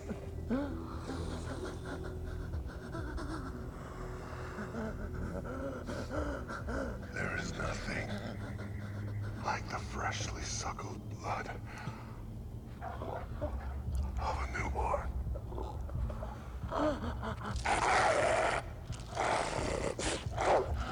The arrangement has been broken. I did my bidding. Broken by whom?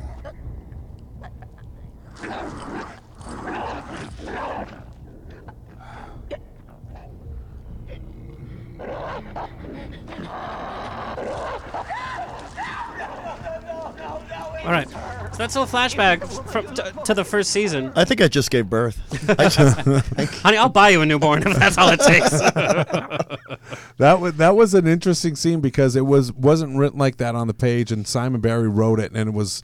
It, I loved the scene so much, and and he was so generous with me playing with that scene so much because it wasn't written um, uh, uh, blocking wise the way we did it, and and I and having suggestions. And Simon Barry was uh, he was a part of the creative process in the first season, first season, and uh, him being so generous, letting us play, letting us find our our character in it. And again, first season. Um, so that that thing was built with just him letting me play, which is great. You can play all you want. Uh, Amanda Buskill wants to know: Have you ever kept a prop from any of your shows, whether you were allowed to or you or you took it? Um, Oh. I'm, s- I'm in season three, right? um, I, I've, I've kept a, a prop from um, um, season two of uh, Dirk Gently. I kept the, the actually not a prop, just the, the back of the chair. I just swiped the back of the chair. That's it. Yeah, that's it. I did children's theater and I took half the set with me. I was like, it was into the woods. no, I really, I really haven't stolen much. Well, that's good. That's good. That's good, Alex. Yeah, I'm still on Very the show. honorable. I'm still on the show. Remember that. I'm still on the show. Yes. All right. Yeah. right. uh, Bradley, I want to talk about the projects you have coming up uh, with DreamWorks. Uh, Four Eyes. Yes. Tell me a little bit about that. Uh, it's an animated series, um, so it's our first foray into that world. Um, This is your and- first animated? Because they've Mhm. conquered every other world. like, where do you I go know. from Well, that's here? what we're talking about. Yeah. Change, right? You gotta Yes. find the next- Yeah, yeah, yeah, yeah.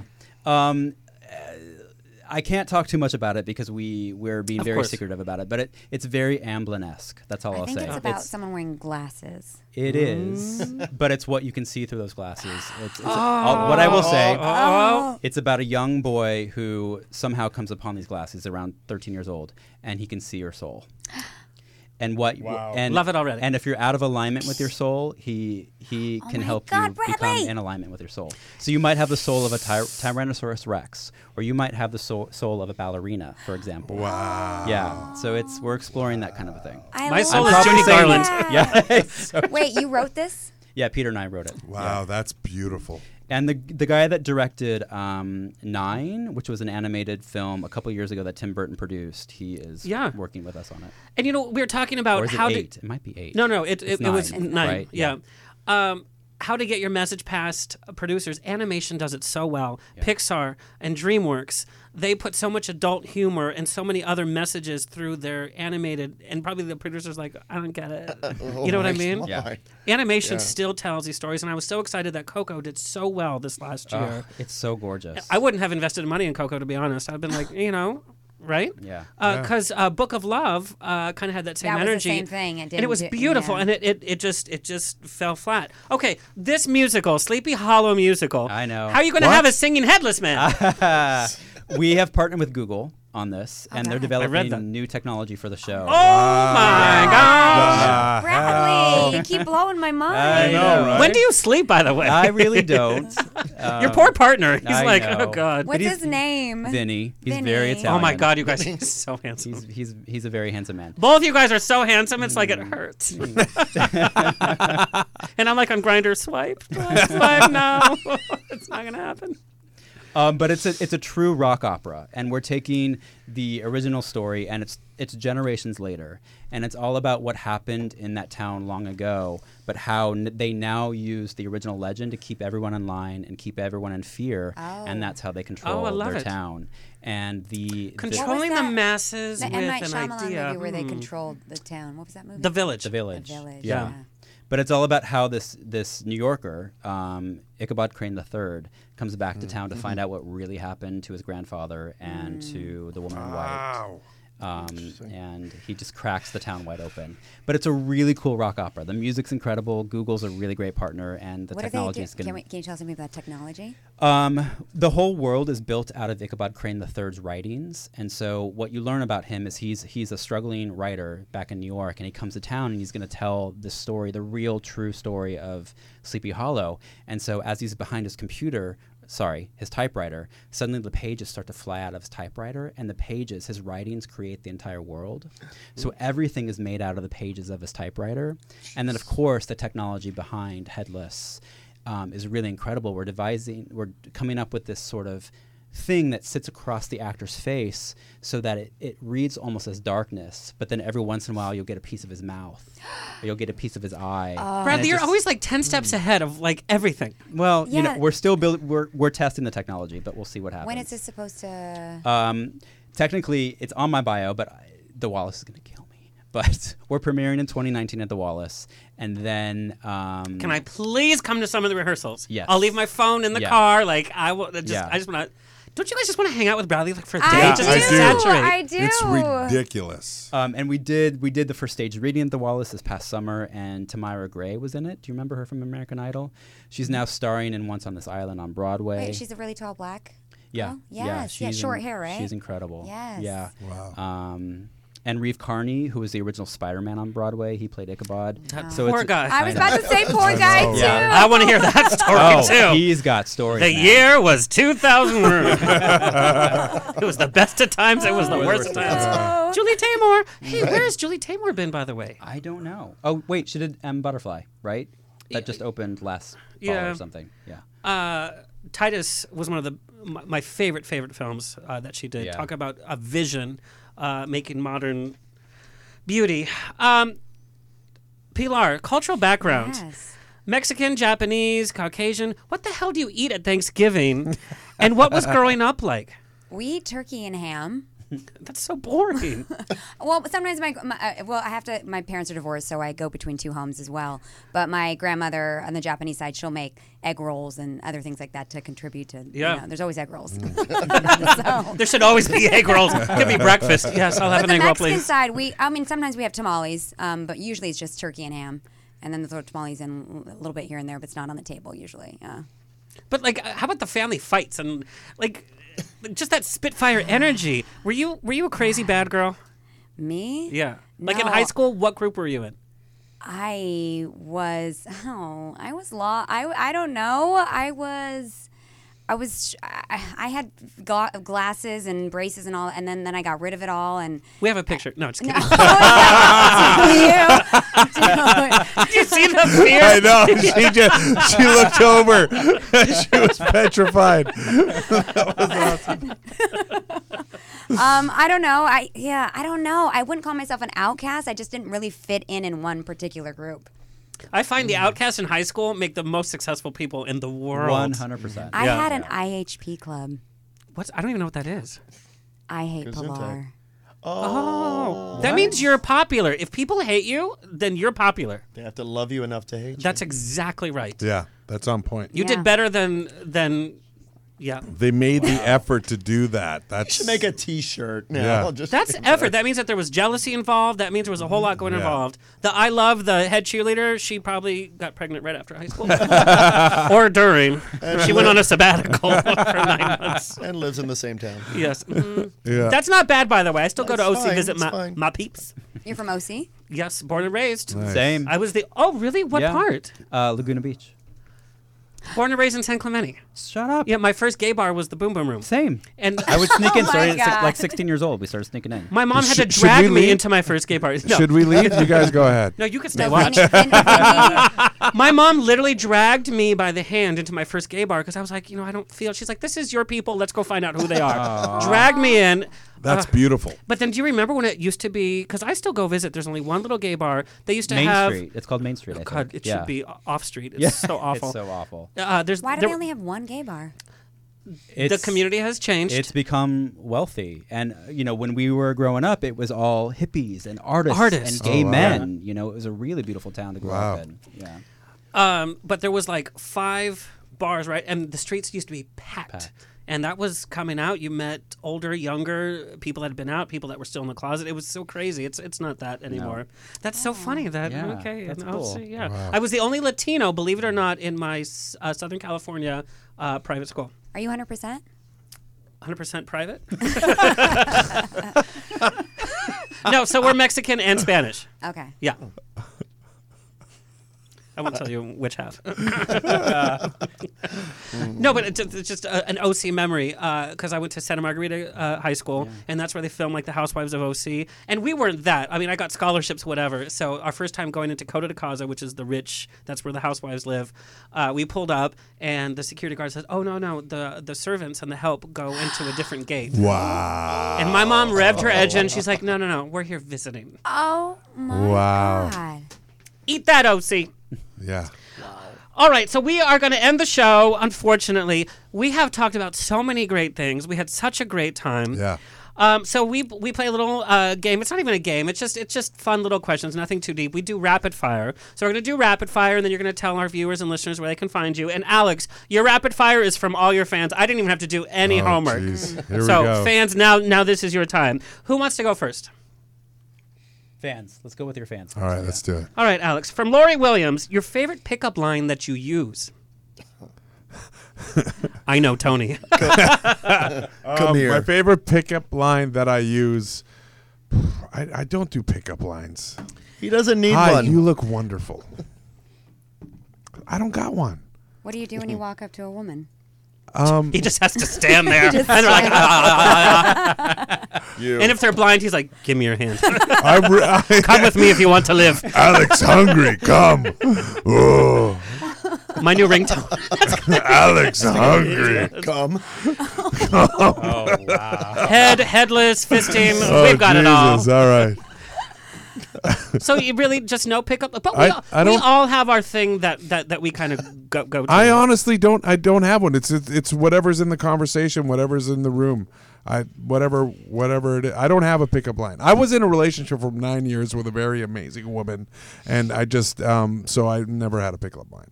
Oh, that's so sweet. But and you you're are no very private about your dating life, which I Oh, love I'm not gonna because your then. fans can can can put their own fantasies together. Yeah. I have photoshopped myself into many of your pictures.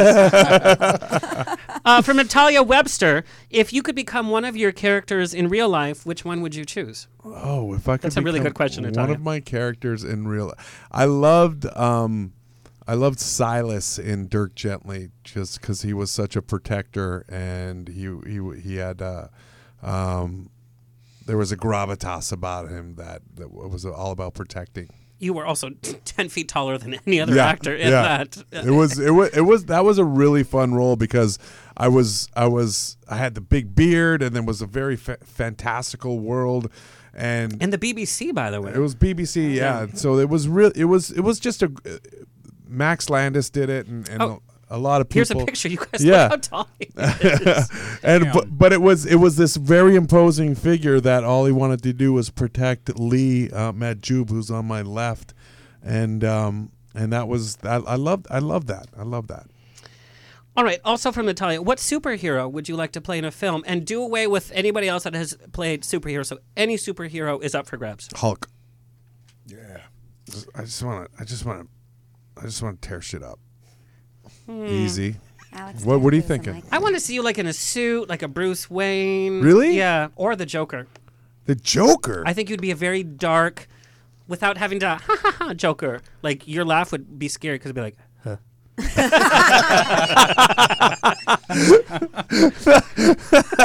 just a little. You just did it right now. okay, Joker done. yeah, done. Done. And you know, Scorsese is doing uh, the Joker origin film. Oh. You, you guys didn't I know hadn't that? heard. No. No, I yeah, had no he's idea. doing his first to be the comic book. Joker? So I don't know if uh, Did they? it's rumored. I can say rumored. Uh, Leo DiCaprio. Of Well, course. of course, Yeah. of course. I have a. Th- th- they have. They have a thing. Anyway, allegedly, uh, That doesn't seem right though. Leo is the Joker. I could totally see it. Yeah. You can. Yeah. I could see it too. Yeah. Yeah, especially his whole like "f you" to Hollywood. Totally Yeah. see it. Yeah. Uh, this is from Colleen. The strangest fan experience you've had at a convention or in real life. The strange. I, I love Colleen, by the way. I'm just gonna make sure I say that. She's very sweet. She's amazing. She friended me, and it was like one mutual friend, Alex. Done. she's she's awesome. Uh, so, uh, say that question again. Uh, the strangest fan experience. that Strangest you've had. fan experience. There's been a few, and lately some have popped up. But one, How can you tell? I'm sitting over here. um, one one was that was a little far. A little far. Okay. One one was literally like a, a, a girl pulling, uh, like from her pocket, her panties, and for me to sign, and then pull it back in. That Like- means she planned that because you don't just like pull Yeah. your underwear from your pocket. Yeah, and it was it was very uncomfortable because there it was a, it was it was a signing, so there was like kids on the left and old people on the right.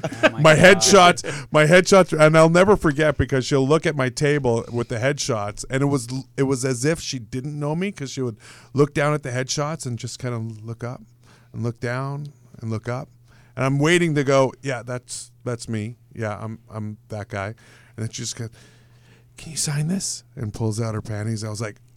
whoa. You're like again. Could have been weirder. They could have not come from her pocket. True. I was thinking, yeah, what if she took a, yeah. but I signed it.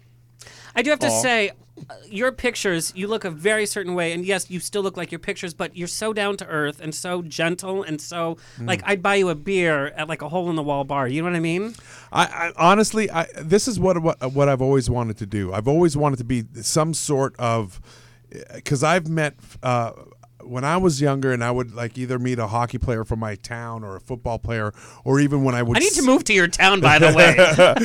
Like but but when I would see them, and then I would have this huge experience of like I, that I just saw them, and them just looking at me and giving me a little bit of attention, and like eh, like for me, it was such a huge impact. They have forgotten about it. My my experience with Muhammad Ali, like we have a picture of that. Unbelievable. that that to me because coming from a boxing that's me. background that is not Muhammad Ali. coming from a boxing background and um, he has been my idol ever since I was and I always always said to myself I never want to want to meet him in any other circumstance unless it was special. If it was an airport I, it, I just don't want I just want to keep that idea of Muhammad Ali since I could remember because my dad and my my grandfather were boxers. And so I, I went to this thing where I, you know, I'm not going to get into the whole story, but I got to actually sit with him and have a moment with him and tell him how much he meant to me and to have 3%, 2% of somebody looking at me and mm-hmm. going, this is how much you've meant to me. I get it. And you still wore that hat. And I still wore that. I, I was looking at the yeah. Yeah. That's unfortunate. I got to keep it real to, for, for you, Alex. I know. Was it a That has been the was it a longest themed rapid fire, by the party? way. Oh my God. had. You're busting my balls in my hat. Is it a themed party that you were at? No, it honestly. No wonder it, he put his glasses on. He's like, I'm not going to look at this. it was it was no it was literally three seconds before they said okay you got to put on a suit or something I didn't shower or It anything could I be threw on three a hat. years. Don't wear the hat. like it's like an extra from Smooth Criminal video. Good. This looks like a like a picture from like Party City when you're buying that package costume. It's like you could be a gangster with Muhammad Ali. Comes in big and tall. oh my god! Oh, you pricks! You all pricks! Bunch of pricks! I'm gonna Photoshop that into a Halloween package costume. Need a couple's costume for you and your bro? I'm dying because I love this show. Move on! Move on! All right, who's next? Bradley. Bradley. All right. next. Oh, uh, where can our fans f- find you first?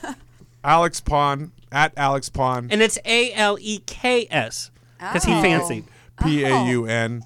Uh, both on Twitter, Facebook, and Instagram. And you guys tweet at him. He'll tweet you back. It's it's really really fun. And you're such a gentleman. You Thank you.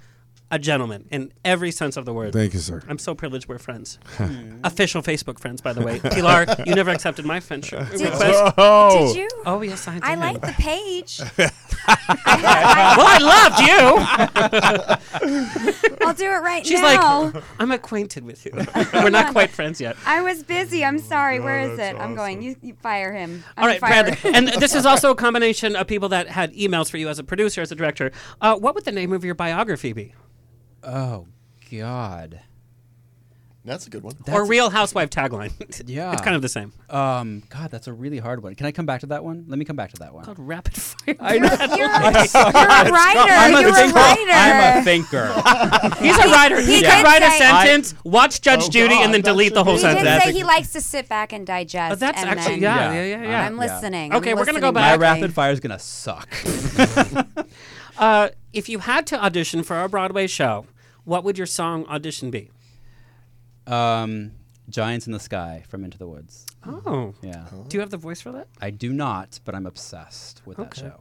Yeah. That's funny you picked that song. That is my least favorite song. In fact, that's Really? the song I always. But then, uh, on the soundtrack, they put it as part of like the whole other the- song. When but- Midnight Gone. I did that show for six months. But the original, the original, s- It's Cast? it's just it's just yeah. I mean, Yeah. he's a great singer and everything. It's just Yeah. like okay, yeah, I love it. Hmm. I think it's so magical. Yeah. I love that Bradley. Uh, what would you tell your 15 year old self? Um, to just breathe and just be patient. I was so anxious to grow up, and I was so anxious to just get to the other side that I think I didn't enjoy my teenage years because of it. You know. But don't you think that kind of that energy led to where you are now? It did, but but I was so I was very anxious as, as a teenage boy, and Mhm. I and I wish I could have just let go a little bit more, and just just enjoy the moments and just take comfort in the fact that I had time to get there. I cannot re- wait to read your memoirs. By the way, uh, what is your guilty pleasure? Because you're very, you know, responsible. Um, I'm a Vanderpump Rules kid. No! I am obsessed with Vanderpump Oh, I Rules. work, I work for Lisa this- Vanderpump. Do you really? You do? Oh, I'm friends with Pandora. ugh, I love it. Obsessed. Obsessed. So, would you ever co-host an episode with the Vanderpump Rules people? I would die. I would shit myself. Because Tom Sandoval has done the show three times. Ariana's done yes, the show twice. please twice. have me back. I would love to do that. Jeremy Madix has done the show, even though he doesn't remember he did the show because he was so Oh, out of it. God. Would you be guest co-host? Yeah. I Are would you wanna- kidding? No. And Vinny would die. I will bring Vinny. We'll come hang out and do it. Yeah, please. Done. I would done. Done. Yes. Done. Okay. Uh, we're gonna do that. Uh, if you could revive any uh, Broadway show that hasn't had a recent revival, God, if you asked me that a year ago, I would have said Once on this Island. Um, Interesting. Yeah. Uh, I know. I told you I suck. at Oh, this. really? I'm a thinker. You did like an Inside the Actors studio. I was like James Lipton. what role would you have done at the beginning of time? um, I I would say, um, uh, God. Oh, what was? I don't know. I don't know. Alexander, you did not request me. I for sure did because it's you like in a tank top with like with your arms back, and you're like, oh, this old picture. Giggle, giggle, giggle. yeah. Really, you can't think of a. Uh, what was one of your favorite Broadway shows as a kid? Into the Woods, Once on this Island. Those two. That's why I can't come up with anything because those two have been done recently. Yeah. Okay. All right. Yeah. Well, th- that's fair. Yeah. Uh, okay. Back to the name of your biography. Um, I'm breathless. Mahoney. Dot, dot, That's dot, right. Mahoney. That's right. Nice. Beat me to it. All right, Bradley. Where can our fans find you? Um, I'm at Bradley Bredeweg at both Twitter and Instagram. And you guys follow his Instagram. It's so fun. You get to travel along with the Foster family uh, behind the scenes and then see pictures of him and his wonderful partner. Yeah, I put too much out there. I get in trouble with the network sometimes. I do. I can see Little that. And, like as gay men, well, and you've seen me at my worst when I'm out in West Hollywood. I'm like, ah, ah, ah." it's not I'll drink to that. yeah, Not personal stuff. I mean stuff behind the scenes with the Fosters and the spinoff. Yeah. I can't help myself. I get so excited. Well, and the other show, which yeah, I know. All right, thank you. S- uh, And because you were supposed to be on the show and you got super sick, and I, started did. to cry. I it was know. just it it's was so good to be here, though. Pilar. Find it later. Still looking. I tweeted and I, I shared a post. I sent it via like the Harry Potter owl. He like showed up at your place. He's like, uh, because we know you have a happy hour uh, YouTube series. You guys yes. check it out. By the way, you get to see Pilar drinking with sexy women. That's awesome. Eating and drinking. Can I be in the next one? We'll do it at West Hollywood. Oh my God, come visit me. We'll do it at Uh, Sir. we are oh, starting. We are starting to bring celebrity guests on. let's do it at Sir. Does Sir have happy hour? Uh, hello. Wherever I'm at, it's happy hour. be two in the morning. My poor yeah, Uber we're going to be on uh, KMIR KMIR news uh, station tomorrow morning. So Oh. that'll be Oh, fun. that's great. Yeah. Yeah, but this is the one that matters. I know. All right, if you could have happy hour with any celebrity not living, who would it be? Not living. Meaning that they're dead. Audrey Hepburn. I don't think she would drink though. To yes, be honest. She, w- you don't think she would? No, in fact, Karen Cadle, uh, who was her last PR rep, who knows everything about everybody Hollywood, she was the way that she appeared. She didn't drink. She didn't get crazy. She was the classy woman from start to finish. You can had- still go to happy hour and not drink. Exactly. You know what, Michael? I had Alice I had a suggestion from a friend. We're going to try vegan happy hours as well, but I had a suggestion from a Why? friend saying because we want to include everybody, but somebody said you should have like a designated driver happy hour so somebody tries mocktails at a place as well. Yeah, That's why you contact like Uber that. and have them sponsor. oh my God! All the women we are do, like, ah. we do Uber. We do Uber everywhere Yes. too. Yes. We're gonna talk. Okay. Yes. Okay. okay. Uh, okay, what would your superhero power be? Because I love your newscaster on Supergirl. I was like, I was looking at you more than Supergirl. I was like, eh, Supergirl, blonde, boring. Thank you. Thank you. What would your superhero power be? My super. Uh, superhero power would be to fly. Well, you're already doing that. I know. Oh, Thank you, God, that's his pickup line. there it is. There it is. I set him up for it. Oh, you, you guys! I got the worst pickup line on Grindr. Somebody says, um, "Are you allowed at the DMV?" Because, uh, oh shit, it's, ac- it's actually on, on Was my that phone. it? Oh, because Oh, you're shit. driving everybody crazy. Oh, You know really what chubby would be chaser. amazing? I could take you flying. With, I could take all of you guys. No, Oh, little Kurt, late. Kurt, Kurt, you're a Little little, late, late. You're a Kurt. little late, Kurt. He's just a little touchy because he has to go home to his wife, and they're ready to have a little fun. okay, fine. Although the mechanics of flying, if you were actually that high up in the air, your body would literally freeze, and that is the truth. So you I'm put on sorry a to suit. ruin every- Then you put on the suit. Is that why they wear the spandex? Probably. Okay. I just love how superheroes put on the most uncomfortable mm. With these long capes when you're fighting. That doesn't make sense. You want to be like naked, am I right, Alex? or in gray sweatpants. Yeah. Punch, You punch. just do I have to the look just this naked up. and do the windmill. As that's my superpower. In slow mo. You guys slow mo that Instagram video. Is that what's happening? Now we are out of control. P.S. We know you're not Jewish. Wait, is that your third? Is that your oh, third? that's my uh, it's vodka. He has his entourage here, by the way. Those Uh, are his designated drivers. If you could reboot any TV show, which one would it be? Oh, uh, well, Beverly Hills 90210. Oh, because what I loved, uh, you know how I do so much research. You did an interview, and you said, you know, people are talking about like Brie Larson and Meryl Streep, and everybody is a big name. Your hero growing up was Shannen Doherty, which I, love that answer because yes, a young girl watching 90210 wants to be Shannen Doherty because she was the top of it, and I love that your answer wasn't like so frou frou, like. Yeah. Sometimes I, I felt judgment first. I was doing this, and like I had to write, you know, everything out, and I was just like, "Oh, I don't sound so fancy," and like I went to some whatever it is, but that's that's. But that totally makes sense. Yeah. The last episode, the last episode I did for Van Helsing, Jason Priestley directed. Really, he has a new show now too. Yes, he does. He's great. Alexander doesn't have anything to say about it. No, I think he's wonderful. I think he's. I think he's wonderful. He has a good charity event too. Uh, Yeah, I've, I've, I've Uh, I gone. should go. You, maybe I'll take you Oh. as my plus one as the next one. Then I'll get another restraining order. Patti LuPone has a restraining order on No me. way. Oh, She yes. does? 100%. No. she does with everyone though, right? Yes. Yeah, she hates everyone. I was in her dressing room when I messed up her makeup table. and and really, For real. I love you. Wow. That's There- No, I mean like we were friends and then now you're not.